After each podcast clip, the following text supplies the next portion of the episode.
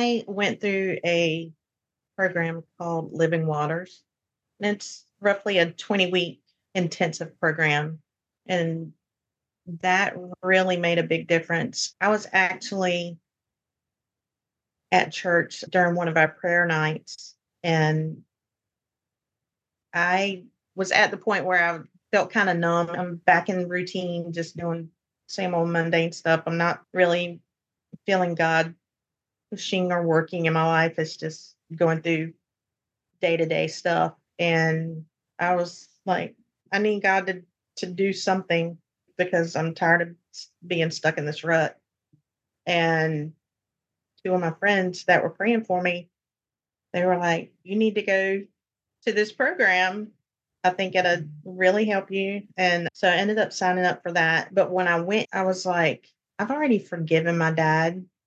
And I was sitting there with that mindset, like, I've already done that. Why am I here? I think it was like the third day I was in there.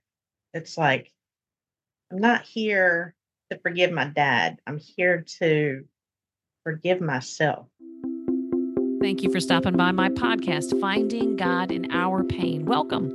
Hi, I'm your host, Sherry Pilkington. In this podcast, you'll hear firsthand stories of how the God of the Holy Bible meets real people in their real pain. We look at the good God we profess through the lens of pain and suffering. I'm processing the most painful season of my life after unexpectedly losing Larry, my husband of 32 years.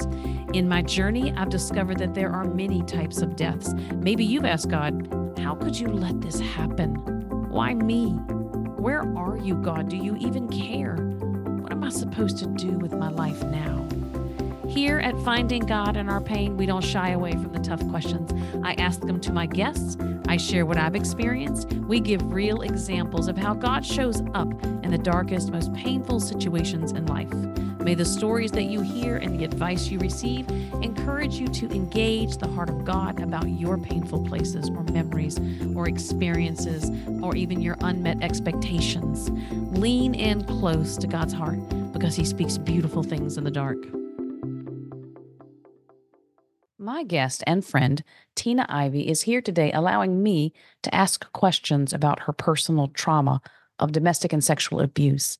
Tina has not only survived sexual abuse by her father, but she's excelled beyond merely surviving and is living a life that is full, busy, and rewarding. And I personally feel that one of the strongest markers for a life of thrive or thriving is to live in peace, contentment, and forgiveness. And that describes Tina. In this episode, we talk about why victims do not speak out, and what is something that the average person can look for in order to help someone who's experiencing sexual abuse. Tina shares her foster care experience that included a neighbor girl who was a bully. And then she also shares how she and that girl, they were women at the time, they grew up, crossed paths, and how God challenged Tina's ability to forgive. I asked Tina about forgiveness in three areas her father, God, and herself. And like so many abuse victims, she withheld forgiveness from herself the longest. She shared about her regrets and the healing process that took place as she wrote her book titled Better Than I Should Be Overcoming Sexual and Domestic Abuse Through Forgiveness and Personal Healing. The book became available for purchase on December 20th of 2023, so it's available now. And we didn't get to discuss all that Tina's book reveals, so the purchase link will be in the show notes if you'd like to read more about her journey. She had the mm, the proverbial cards of life stacked against her since she was a tiny girl. But God does amazing things with simple childlike faith. And real quick before we get started, when I was looking at the transcript, there is a part of our conversation where Tina refers to JC. And we did not share who that is. JC is Tina's daughter. So let's get into this. Let's listen to this small glimpse into Tina's journey through sexual abuse and her steadfast faith in believing that God is who he says he is and that he will do what he says he'll do. What a pleasure it is to have you, Tina. Welcome to the show. Glad to be here. First, I want to say thank you for your willingness to be vulnerable with a very personal trauma and a very difficult conversation to have. You've even published a book titled Better Than I Should Be and you know my heart on this, and I say this all the time. Anytime someone stands up with a personal story of trauma or pain and suffering, and they testify from a healed place on how God held them and guided them through. It's a story that's part of your redemption that God has for those who suffer. And by redemption, it's the part where your pain wasn't wasted, it wasn't in vain. You can help somebody else. So, your courage to take the topic of domestic and sexual abuse into the light is going to be the confirmation for someone else to take action in their own life and to either start or continue the process of going from being a victim to being an overcomer. So, again, I just want to say thank you so much. Thank you for having me. Your abuse came at the hands of your father. Can you tell us, give us a glimpse of what your life was like as a child? Did you have what might be considered a typical family, if even from the outside looking in? Did you or do you have good early childhood memories? I actually do. When I was younger, uh, a lot of my memories are like on Fridays, my parents would take us out to the movies, and my dad was very active in my brother's baseball. So we were kind of active in the community and, and did stuff. So to me, everything was pretty much normal. It was just kind of the home stuff, you know, being that young, I didn't really understand a lot of the stuff that was going on. But as far as outward, everything seemed normal. And you would have thought you had a normal childhood. I, I would say that I had a normal childhood, childhood from what most pe- other people would think. People looking from the outside, in, you know, at us would think that we're just a typical family. I found out as I got older, I found out later that there was some abuse in other homes as children. I never knew yeah. that was going on. It's very well hidden. Yeah. Once somebody decides to work on healing, it's not an easy road. It will cost them even more, I think, maybe, I don't know, to fight their way out. And I say fight because if you go for therapy, it might take a while to find the right one, the right therapist. If you need medication, it might take a while to find the right one or the combination that works best for you, not to mention the pushback that can come from family members and society, et cetera, et cetera. What was your biggest hurdle or challenge, or maybe even block to making the breakthrough in this journey from victim to fighter to victor? I think my move away from where I was living and getting away from being in that atmosphere or in that place was probably the biggest. That that was my hurdle. It's like being there, I was stuck. I felt like I was stuck in like old habits and old relationships that just weren't going anywhere. And, you know, those in and of themselves had abusive things with that. So it's, it wasn't until I was able to get away from there that I was able to come here where I am now and, you know, get really immersed in church and surround myself with people that wanted the best for me. And yeah, so I, I think location was a, a big hurdle for me because I felt like I was kind of stuck. So changing that access and that routine and that pattern can be powerful. Anytime you break, interrupt any sort of pattern, it can definitely help with changing eh, if that's what needs to be done. So after these childhood memories, you had a good childhood. At what point did the sexual abuse begin with your father? The really first memory that I have was six or seven. And I know my mom and my grandmother had were taking my uncle to he was in college, so they had to take him over to the next county over. And I was home with my dad and my brother. And so really that's the first time that I ever remember anything happening. So from 6 or 7, so you were very little. It's interesting that you can still have I think about how good and evil dwells together. And so in one moment you can still have joy even in the midst you've got something hanging over your head, over your heart, but you can still move about. I guess that maybe that's one of the beautiful things God's done for us, despite the fact that evil is present, we can still find moments of joy and happiness. So here you are with the good childhood memories. And you've all you've said to me because we're friends that your father was not a mean man. Yeah, it wasn't malicious or, you know, he wasn't like physically abusive to the point where he beat me and he didn't like it wasn't really verbal abusive where he would yell at me, scream at me and stuff like that. He was really nice to me. So I know that sounds kind of weird and people might think, you know, it may not be the typical story of abuse, but this this is my experience of how I'm sure you're speaking to somebody today that that's been their experience. In my opinion, would add a lot of confusion to the situation. The confusion to whether or not you were abused versus this is something that a father and daughter do to show their love or their affection. At what point did you discern that it was abuse? I'm not really sure. I know it just didn't feel right from that first time that I remember. I I know it just didn't feel right because my dad would like send my brother out it's kind of like you're hiding something. So if you're hiding something, then usually you're doing something you shouldn't be doing. So I think uh, the way it was found out, um, evidently I was um, playing with some kids in the neighborhood, um, some boys, because that's mostly what we had. And I would go with my brother down to their house and evidently, I said something or I did something that made the parent question hmm. whether or not I was being abused. So that's how the whole thing got started with it coming out when I was younger. I don't really know if I knew at that point that it was something major, something wrong. But when the police ended up coming to the house, then I knew at that point that evidently it was something bad that that was happening. So, how old were you then? I was nine, around nine. So it was from like age eight to 10 is when we were in court. And when uh, I ended up with a foster family, I think I was nine years old when I ended up with them. It was close to my 10th birthday. So the dates and times get kind of skewed there, but it was around that age. Did you have a good experience in foster care? Because sometimes that can be even more trauma.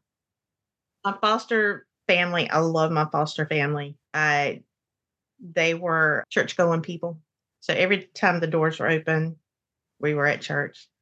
But there was a girl that lived next door. She was 10 days younger than me. And I guess because of the situation and knowing that I was a foster kid. She was the, my first time ever being bullied. So, as far as my foster family, that was great. But some of the stuff that I was getting from the little girl next door wasn't so great. But she did that summer, they were getting in ground pool. So, you know, we used to go out there and look at all the frogs because, you know, they got a big hole and now all these frogs were in there. And, but once they got the pool done, I didn't know how to swim. Evidently, they knew how to swim because they had been going to the pool forever. Me, this was pretty much my first time ever really getting in a pool. And so I had to wear the little floaties on my arms. And she tried to take them off of me while I was in the deep end. God brought that full circle for me with her because I've always had this place where it's like, I just don't like her. And I'm like, I know I'm not supposed to harbor these feelings towards anybody like get over yourself. That's that's what i tried to tell myself and i'm like i just i, I don't like her you know? That's and, part of trauma i think. Yeah and so jc was like your daughter. Yeah was like five or six and she was in brownies. Mm-hmm. well this girl now a lady ended up being her troop leader. Seriously? Yes. Oh so for Christmas that year, um, when they were getting in the truck and everything and and getting ready, she didn't have a jacket and she was going to be riding in the truck with them and I had just bought a jacket. My first time wearing that jacket. And I was like, "Here, you can have my jacket." And I gave my jacket to her and I didn't get it back. I didn't ask for it back. I told her she could have it. I tried to make it a better situation and not harbor those feelings towards her. But those are a process too, because that's part of the trauma, especially your first taste of being bullied. And it sounds like she was super cruel. The fact that you can remember she was 10 days older than you. Well, she she she pointed that out to me. She said I was 10 days more rotten than her. Oh, okay. So that's why I remember how, her birthday and Mm. everything. The enemy is cruel like that. But you know what, though? There you were in that pinch. In my opinion, you were being tested. Uh-uh. God's still going to forgive you if you'd have failed. But the fact that you gave her this brand new jacket, and you know, I'd have been thinking, Lord, you bought this jacket for her, didn't you? I thought I was buying it for me, but you bought it for her. I wa- I did not see that coming. You got me. So God is gracious in that way, in that you were in a safe environment, yet the girl next door is a pill. Uh, But we have all those in school and wherever you go, there's always one. But you have to remember too, but not as a kid. I wouldn't have remembered this as a kid. But I think about the way she treated you. She's hearing things at home that talk to her that way too, you know, that treat her that way and make her think that way and view people that way. So I guess that's one of the reasons God asks us to give people grace because we never know what they're going through, but He does. How long did it take you to write that book? 15 years 15 years. What was the delay? Healing, Mm. actually going through the whole healing process. It was really hard to write, to go back and put myself in those places to remember that stuff. I would go through and write maybe three or four pages, and then I'd have to step away. So that's why it took so long. And then I'd go where I wouldn't write anything for a year or two. I would put it on the back burner, but it's always been there. Like I would have a, a background, a wallpaper on my computer that said, you know, you need to finish your novel now or something like that. Just something to keep it in my brain. But there were times that I would go maybe a year or two and not do anything with it because I just sometimes I just didn't want to deal with it. And sometimes I was dealing with other stuff. But I felt bad about it because I was like, I know I'm supposed to get this book out. I know I'm supposed to write it. And why is it taking me so long? And then when I started going through some of the healing processes over the years, I'm like, okay, well, I couldn't have written this unless I had walked through this healing part of it. So it just takes a while sometimes. You know, our timeline and God's timeline are two different things. I was thinking, as you were saying, it took 15 years. I was going to ask you, do you believe it's a better message after waiting the 15 years? And it sounds like you do feel that that is the case. Yeah, definitely feel that way because there's some some things that I had to experience to even be able to finish the book.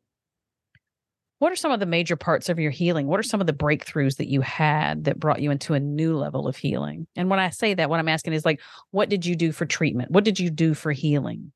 What does that look like for your process? I went through a program called Living Waters. And it's roughly a 20 week intensive program.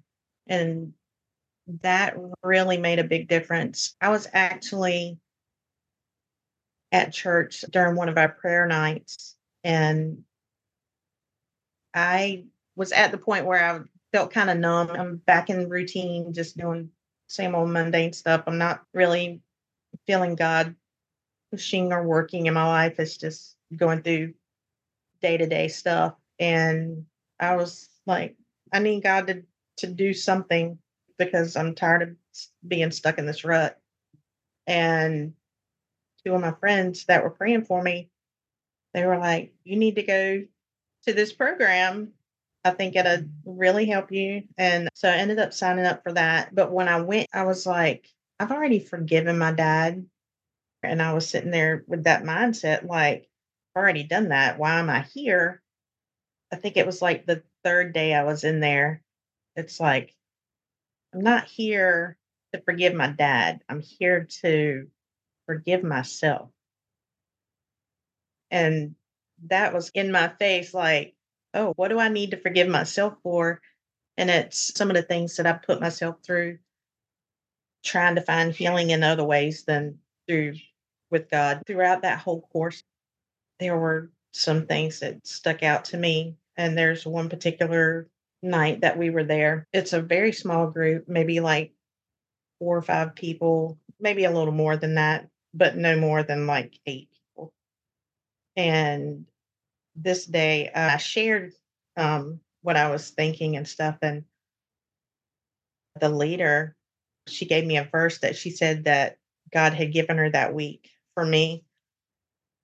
And then she started praying over me, and they were talking about how they saw me with armor on and that I had been in battle most of my life and that it was to the point where the armor was so dented and caved in on me that it was hard for me to breathe. Wow. And it was time for me to get rid of that armor and trade it for a robe of peace. Hmm. And my response to that is, what does that even look like? You know, I'm like, I don't know what peace is because I feel like I've been fighting my whole life just to stay above, make sure my kids were good, just trying to make it through life. Yeah. And so it's pretty much like in survival mode. But when they said that, I was like, okay, I'm I'm going to take that. I don't know what it looks like. and it wasn't and this was probably 5 or 6 years ago when they told me this. Mm. And it wasn't until earlier this year that I realized I've been walking in this peace and I never really realized that I had it. That's just how good God is. It's just like you can be one way this minute and the next thing you know you're already a year or two in in peace and it's just like oh wow i didn't see that happen it just it just did that's was probably the biggest thing that happened in my healing journey is is that and then actually realizing that i'm in that going from that trauma response and constantly in that flight mode, I guess, or fight mode, and you don't know how to lay it down. In my opinion, God would have to sneak up on you and start pulling that out. It sounds like you had participation because you said, I'll receive that. I'll take that. Mm-hmm. He had your permission to then go in and start to extract those kind of things. But real quick, I want to talk about forgiveness. I want to look at it in three places. Were you ever mad at God? That is a good question because I know that I have had words with him that probably weren't so nice when I was in the the midst of the most abuse or whatever. And I did ask him several times, why are you letting me go through this? Can you just either take me out or take my dad? I don't want to be here no more. If that means that you got to delete me, I guess I can say it that way. yeah, I, I want out. And but I don't think I ever got to the point where I blamed God for what was happen happening because God wasn't that did it. I couldn't blame him for what was happening, but I could be kind of angry at him for letting it happen. I know I don't believe that God does things to me that are evil, but I do believe that he allows it. And that's what we really have to come to terms with as Christians. I think there's a quote that I've heard, and I do not remember who said it, but something along the lines God allows the things that he hates in order to accomplish what he what he wants in our lives. So how did you come to a place where you forgave God for allowing that? I just think by staying in church, staying connected with other Christians and stuff and really making that conscious decision to believe God is who he says he is and looking at it that way and not looking at him as somebody bad. Just because my earthly father is bad doesn't mean that my heaven, heavenly father is bad. Staying in church, staying in the word is what kept me on track that is helpful when you can find people who will model God well. I think we all misre- misrepresent God at one time or another, but if you can find people who can consistently model well, that's also encouraging and helpful. So the next question would be about forgiveness for your dad because after the foster care and your father is in jail at this point because he was prosecuted, he was found guilty. You are allowed to go back to the house at some point. How do you get back to the house? Well, when my dad came home, I ended up staying with my grandparents. I got sick and I wanted to go home because when Mom, you're yeah. dad, I want to you want to go to your mom. Yeah. So I ended up going back to stay a couple of nights or whatever, and then I ended up staying home. Um, I didn't end up going back to my grandparents. Um, so once I was there, um, it started off kind of gradual, the grooming again and and stuff like that. As far as like he would give me porno magazines and stuff like that. Matter of fact, my mom found one one time in my room and busted me about it. I didn't want it, but I couldn't just tell her, "Hey, Right. dad gave it to you know gave it to me to to look at it or read it eventually it just got back to the abuse again but me being older obviously the type of abuse kind of was worse at this point than it was when i was younger How old were you at this point? 16 and a half Bringing up the fact that porn was introduced to you, did that cause you to have any sort of porn addiction or porn problems? i wouldn't say that it did because some of the stuff that he gave me was more literature than it was pictures it wasn't like videos and stuff like that and yeah that just yeah it didn't ever become a an issue An issue. I could see where it did when you said that. I was like, that could really be an issue for some people, some Oh, young yeah. kids, 16 years old, your hormones are already raging and you're Right. being given graphic images and whatnot. So I, I just thought I would ask because I think that's a legitimate result from being exposed to that at a young age. My third question about forgiveness is you mentioned that you needed to forgive yourself. What did you mean by forgive yourself? You are a kid. You're not responsible for what was done to you. for the majority of that abuse yes i was a kid but i feel like maybe i should have done more when i when i was older maybe i should have spoke up and then just having gone through that the decisions that i made throughout my life like i've been married twice and been divorced twice.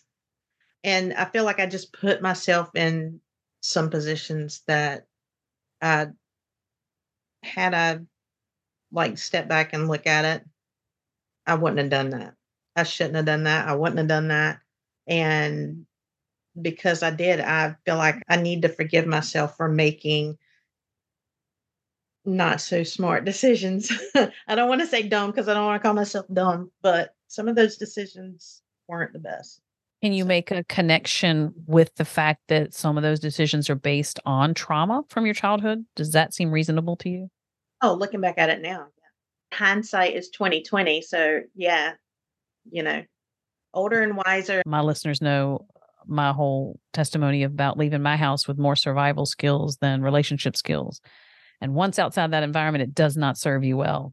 You run into a lot of difficulties in survival mode, but not in the environment anymore. So I've made my share of unwise decisions as well. But you know, once you are healed and once you can make the connection with those things, and even now, some things will still pop up. Like I'll get, I'll be in a situation where something, one of those old habits wants to flare up or pop up or what. And I've got to remind myself, hold on, that's old, that's done with, that's settled, that's dealt with. But Satan is so slick like that. He will still pop things up on you. Yeah. Trying to drag you back. Did your pain cause you to think God had abandoned you at any point? Yeah. And then you just, Yeah. Cause when you're in that and you're going through that, it's like, where are you at? Why are you letting me go through this? You Mhm. know, and the thing is, it's like once you are in that and you're asking God continuously over and over and over, you get to a point where it's like, are you even real? Are Mhm. you there? Mhm. do you care? Yeah. Yeah. Well, let me ask you this then, because there's a part of your book where it says you're quite honest and you're frank, you're direct, and you in, in saying The sad fact is, many children of abuse will never make it out. You go on to say, no one cares enough to help change the situation, and others prefer not to get involved. Oftentimes, a child is seen as a liar, and the family treats them as an outsider. Yeah, that's just going back to mine. It's when my dad ended up going to prison the first time. He's been three times for the same thing, but not not with me each time it's I had family members that didn't believe me and they wanted me to go back and recant w- what I had said and then I on the other hand I had some family members I didn't know it at the time but they were there with me when my dad was in court and I thought I was going to have to go up and testify in court in front of him. Wow. And I had one great aunt was back there with me and my mom just sitting with me and, you know, I learned actually in like the last year or two that due to some thing other things that I found out that had happened with my dad that she was there because she believed me. She never told me that she believed me, but she did. And I mean, it would have been nice to know that I had yeah. somebody that was on my side. But, you know, a lot of people just choose to ignore it and not talk about it because it's such a, a taboo thing. And who wants it, to really admit that in their family? I think. Yeah, yeah, exactly. Especially, you know, when it's like familial incest. I, I think it's harder for people in those situations to talk about it. Whereas when you have other sexual abuse stuff when it's somebody that's on the outside it might be i won't necessarily say easier to talk about but it's not something that people necessarily try to hide. Were you wondering god why won't you make it stop? What is a child supposed to think of a good god who will not make the abuse stop? I had those questions more when i was a teenager when it happened you know because when i was a little kid i I mean, I didn't really think about that stuff too much. You do what you're told, pretty much. Yeah. But but when you're a teenager and you know it's wrong, you really do start to question a lot of things as as far as God and if he's real and why he's allowing that and yeah, I, I really struggled that, with that and suicidal ideation, you know, not that I ever really tried to do anything because I knew enough not to do that, but it was like I I'm like is that my only recourse? Is that my only way out is is for me to do that? But I never I never got to the point where I would actually try to try to do that. Why do you think children turn on themselves when something is done to them is it that they don't have a context to understand where the responsibility truly lies? Some of that is because when I was a teenager and my dad came back, my parents had my sister. So my sister is 15 years younger than me. And I got to the point where it's like when I get out of school, when I leave, or if I say anything, what's going to happen to her? If I if I say something about my dad, my dad's going to go to jail again. My mom's going to be stuck having to provide for me, my brother, and now my sister. And I didn't want to put my mom back through that. And I didn't want to take my dad from my brother again. Obviously, didn't want my sister going through it. So if it happened to me, I felt like I could keep it from happening to her. As, as long as the focus is on me, it's not on her. You're helpless to stop that. There's nothing you can do to stop your father. Yeah. From them. And I don't know if you want to speak to this, but were either of your other siblings affected? My sister was, and my dad ended up going to prison again because of something that he had done to my sister. And again, I got blamed for a lot of that. I I was told that I put her up to saying that, which I did not. That was found out by somebody else and because my sister had written down something in a notebook and a family member of a family member. So they weren't directly my family member, but they're the ones that reported it. And I was the one that was going to stand by my sister and, you know, whatever she needed. And if I needed to testify, you know, against my dad about what had happened to me when I was a teenager, I was willing, I was there at the courthouse and I was ready to testify to it. That's why I say I'm I was the black sheep of the family. They thought that I was putting her up to it, and I wasn't. So. It's interesting that they took that stance because it had already been proven in court that he was guilty of what he had done to you, and he got put in jail for that. But now it's your fault that he's doing it to somebody else. It just really testifies to the the amount of resistance that one can run into if they have the courage to speak up. Your book is poised to release on which date? Because I know sometimes the publication date changes. That's just the publishing world. Yeah, it releases on December 20th. December 20th. So at the time of this recording, it's only a few days away. So it'll be available when this audio uh, episode comes out. So definitely go check out her book. But thinking about the resistance you're speaking of, what is it going to cost you in order to bring this story out into the light? My biggest worry, I guess you can say, is some of my family members exposing a lot of stuff and and then hearing it for the first time oh. especially oh.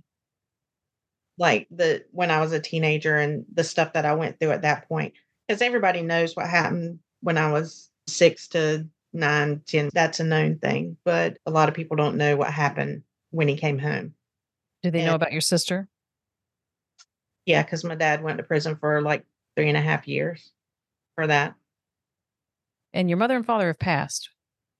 Yeah. They passed in 2020. Almost back to back, correct? Two and a half months apart. So you've got some family pressure potentially coming down the pipe, if you will, once this is published. Yeah. How do you feel about that? Very anxious, especially for one particular person finding out. Um, but you know, I've I've got to get it in my mind. God wanted me to tell my story to help other people, to let them know that there's hope. And I have to I have to go with that. He hasn't steered me wrong yet. I mean, even when I was going through all that mess, even though I felt like he wasn't there, he's been there the whole time. And I've come to the realization that the world's a fallen place. People are broken. We're all souls and we have to navigate this life however we do. And we have to react to things that happen to us. Yeah. And it's up to us how we do that. It's me and God all the way. you know, I'm not going to stop it now because he's gotten me this far. Yeah, because I do know the enemy will amp it up if he thinks he can shut your mouth and silence your voice he he has a tendency to turn that kind of pressure up and that kind of anxiety. Yeah. So I'm definitely praying for you. When you look back over this journey of being a six year old girl, six to nine, and then you know your teenage years when it returns again, and and of course the trauma that that it brings on you that you take outside of the home. When you look back, do you see this gold thread that God wove through your life? Do you see His presence in a consistent manner?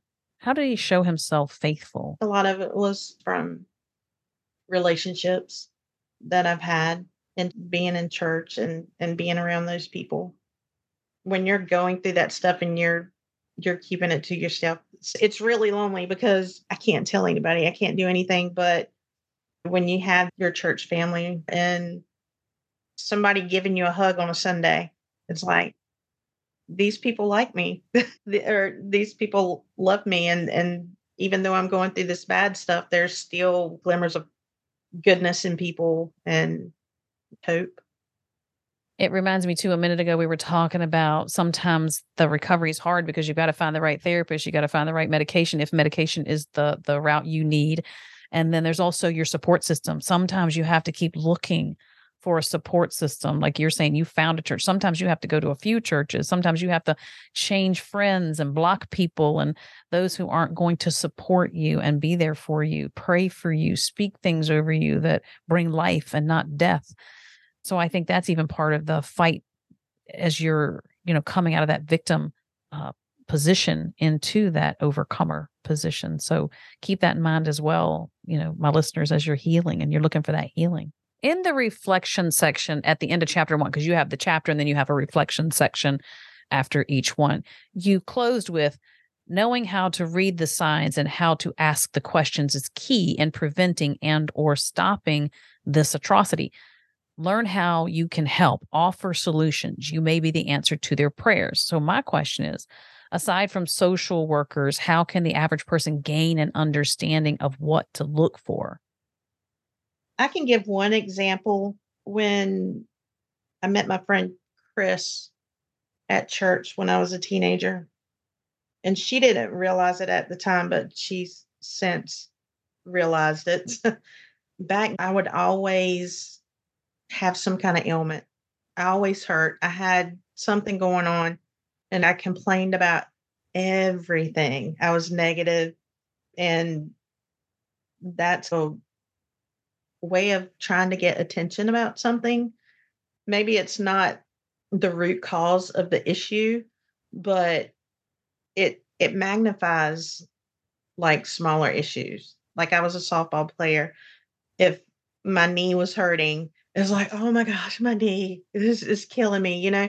So you would just kind of over exaggerate things. And if they're always sick, there's things that you can look for that are kind of out of the the ordinary but that was a really big one that she's like man i didn't realize that was what was going on it's you're masking what the real issue is by over exaggerating other ailments or maybe it's going to take a certain level of relationship with someone to really find out what's going on unless you are a social worker or someone who is trained right. in that type of uh, analysis. So there's investing in somebody, investing in the relationship, asking some deeper questions.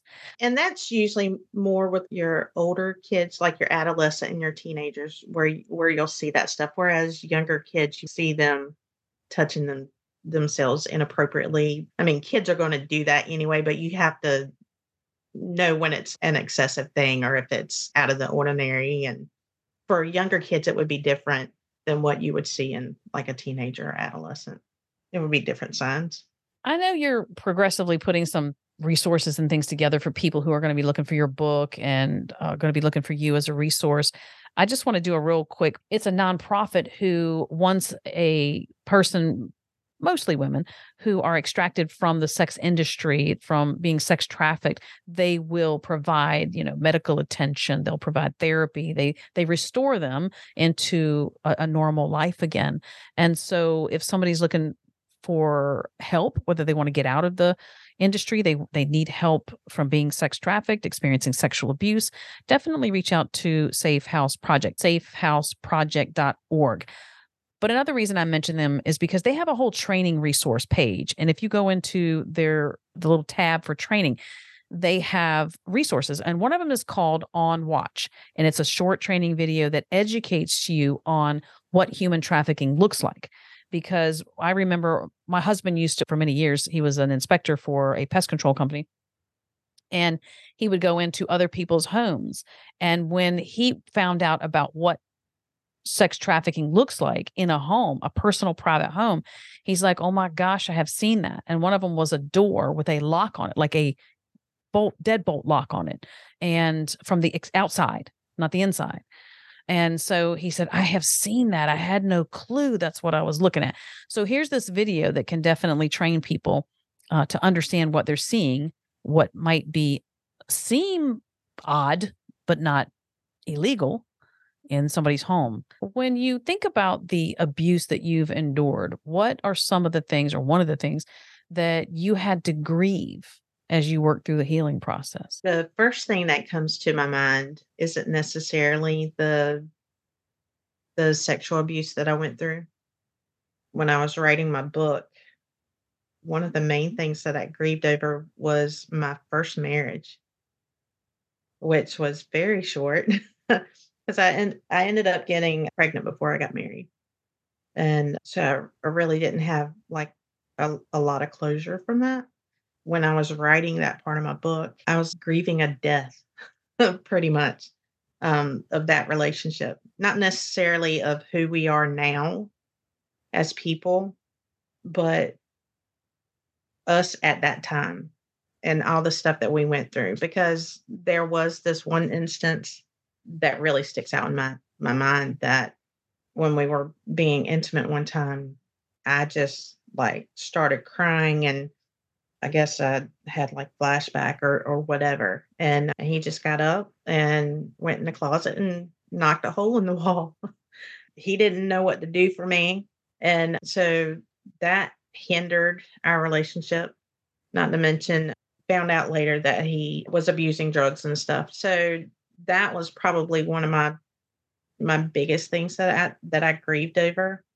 I can't really say as far as like the sexual abuse and stuff that I grieved over that because like I said, I've I've had a relationship with my parents my whole life. And I decided to walk in forgiveness and forgive my dad because my mom decided to stay with my dad. And that's really the only family I know. So it's like, am I going to just step back and leave my whole family? That wasn't something that I was going to do at that time. I mean, I don't really know the reason. Some people might think that I should have, but then I wouldn't have walked in the forgiveness the way that I did had I stayed. There. When I think about healing, I think that there is a grieving process. I think there is a a forgiveness aspect and I think that there are choices that you make to say okay, I'm putting this behind me. And I want to make the connection between making peace with what happened to you and choosing not to use it against them. There was no specific point in my life that I'm like from this day forward I'm going to forgive them. It was just kind of like okay, this is what we have I'm gonna be around them. I'm gonna keep my distance. I'm like, I'm gonna keep you at arm's length, but we're we're still family. And so I never really had this real big uh like this is when I'm forgiving you kind of moment. But there was I think it was Christmas 16 maybe where my dad told me he wanted to talk to me before I left to come back home. And he made it well well known that he wanted to make sure that I talked to him before I left. And so it was unreasonably warm that day. And so everybody was outside. They lived beside my my aunt and my uncle. So everybody was just kind of outside. And he like grabbed me by my hand. He's like, walk with me. So we were like walking on the the road. They lived in the country, so it's like wide open space out there. And he pretty much ap- apologized to me and told me that he knew that what he did was wrong and that he was going to therapy to get help and stuff and asked me what I thought about that. And I told him I was happy that he was doing it. But I ended up leaving shortly after that. And as soon as I sat in the car, I told JC, I said, You'll never believe what just happened. She's like, What? I said, Daddy apologized to me. And I think she was like 14. She's like, and how does that make you feel? I'm like, oh, now she's a shrink. but I said, actually, I said, it makes me mad. And she's like, mad? I said, yeah, I'm really mad right now. And she's like, why are you mad? I said, because I chose to forgive him because that was my decision to give forgive him. But now that he has done this, I have to forgive him. It's like it's no longer my choice. And so I kind of felt like he took control over me again because he did what he did. And it was no longer me giving him grace or giving him mercy and saying, I forgive you. Now it's like, I have to do it, you know? So I went that whole week I was mad. And then I just woke up one morning and I and I told myself, I said, you just need to get over yourself. it it's I'm like, he had to do that for him. And you really needed to hear that. So you just need to get over yourself. And from that day forward, it's like I wasn't mad about it anymore. I mean, it it came and went just, you know, just as quickly. Did you have to hash it out with God? Mm. Did you have to have this conversation with God? Like, what is this supposed to mean? Or whatever your whatever that would have looked like for you and God's relationship. It was a lot of internal internal conversation with myself. I had to go through that and God just let me do my little things like, okay, go through all your little emotions that you need to go through and in a couple of days you'll be good. Do you process verbally out loud? Talking to yourself, talking to God? Sometimes I do, actually. Yeah. Yeah. We we have some conversations. it's interesting that your nature of laying it out in front of you and saying, Hey, here are your choices, and I'm going to choose this one and I'm going with it and I'm sold out for it. You know, as I read your story, I I just want to say that I am I am so very sorry that evil has invaded your life in this way. And I know that you would never have asked for this type of abuse. And I also know that God meets us in the midst of evil things, not that he's approving of how someone chooses to use their gift of choice, but that he said he'd never leave you nor forsake you. In what way did God show you the beauty of who he is despite the reality of traumatic abuse? Just seeing some of the stuff that I went through throughout the years where it's definitely God. Only God could have done that kind of thing. And it's not that any man could have done it. It's definitely God. I mean, I've had several things like that that have happened. And even now, if I'm sitting here contemplating or trying not to have an existential crisis, and I'm like, God, are you even are you even real? it's like you'll have this moment of doubt and then you'll flash back and say, God did this for you in this moment. And there's no way that that would have happened had he not stepped in and done it. So, I mean, I see him like in everything. So I, that's what I try to focus on is just looking for him in everything. So the more I hear you talk, your faith in God to be who he says he is, to do what he says he's going to do, uh, in my opinion, is rock solid. Not that you can't have your moments, but it sounds pretty solid. Like he's proven himself in a way that you can struggle with something for a minute, but you mm-hmm. side with the fact of his nature and his character. That's pretty powerful. Absolutely. When I think about Psalm 23 proclaiming that God prepares a table before me, the presence of my enemies, what did that look like for you? In what way has God provided for you? Because you were just talking about there are times when God stepped in and no one but him could have done that. Can you think of an example where he did that for you? What did that look like? I have a great example. Right before I moved here, where I'm at now, some things happened again with my dad. And I knew that I had to get away from where I was because I didn't want my daughter to go through what I went through. So my friend Chris, uh, I talked to her one night and I was like, I've got to do something or I'm going to do something illegal.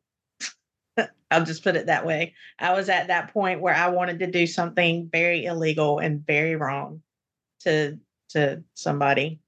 And she said, "Move up here with us." And and the way that worked out when my daughter finished school that year, she came up here and stayed with them for like a month and a half before I was a- actually able to come up here.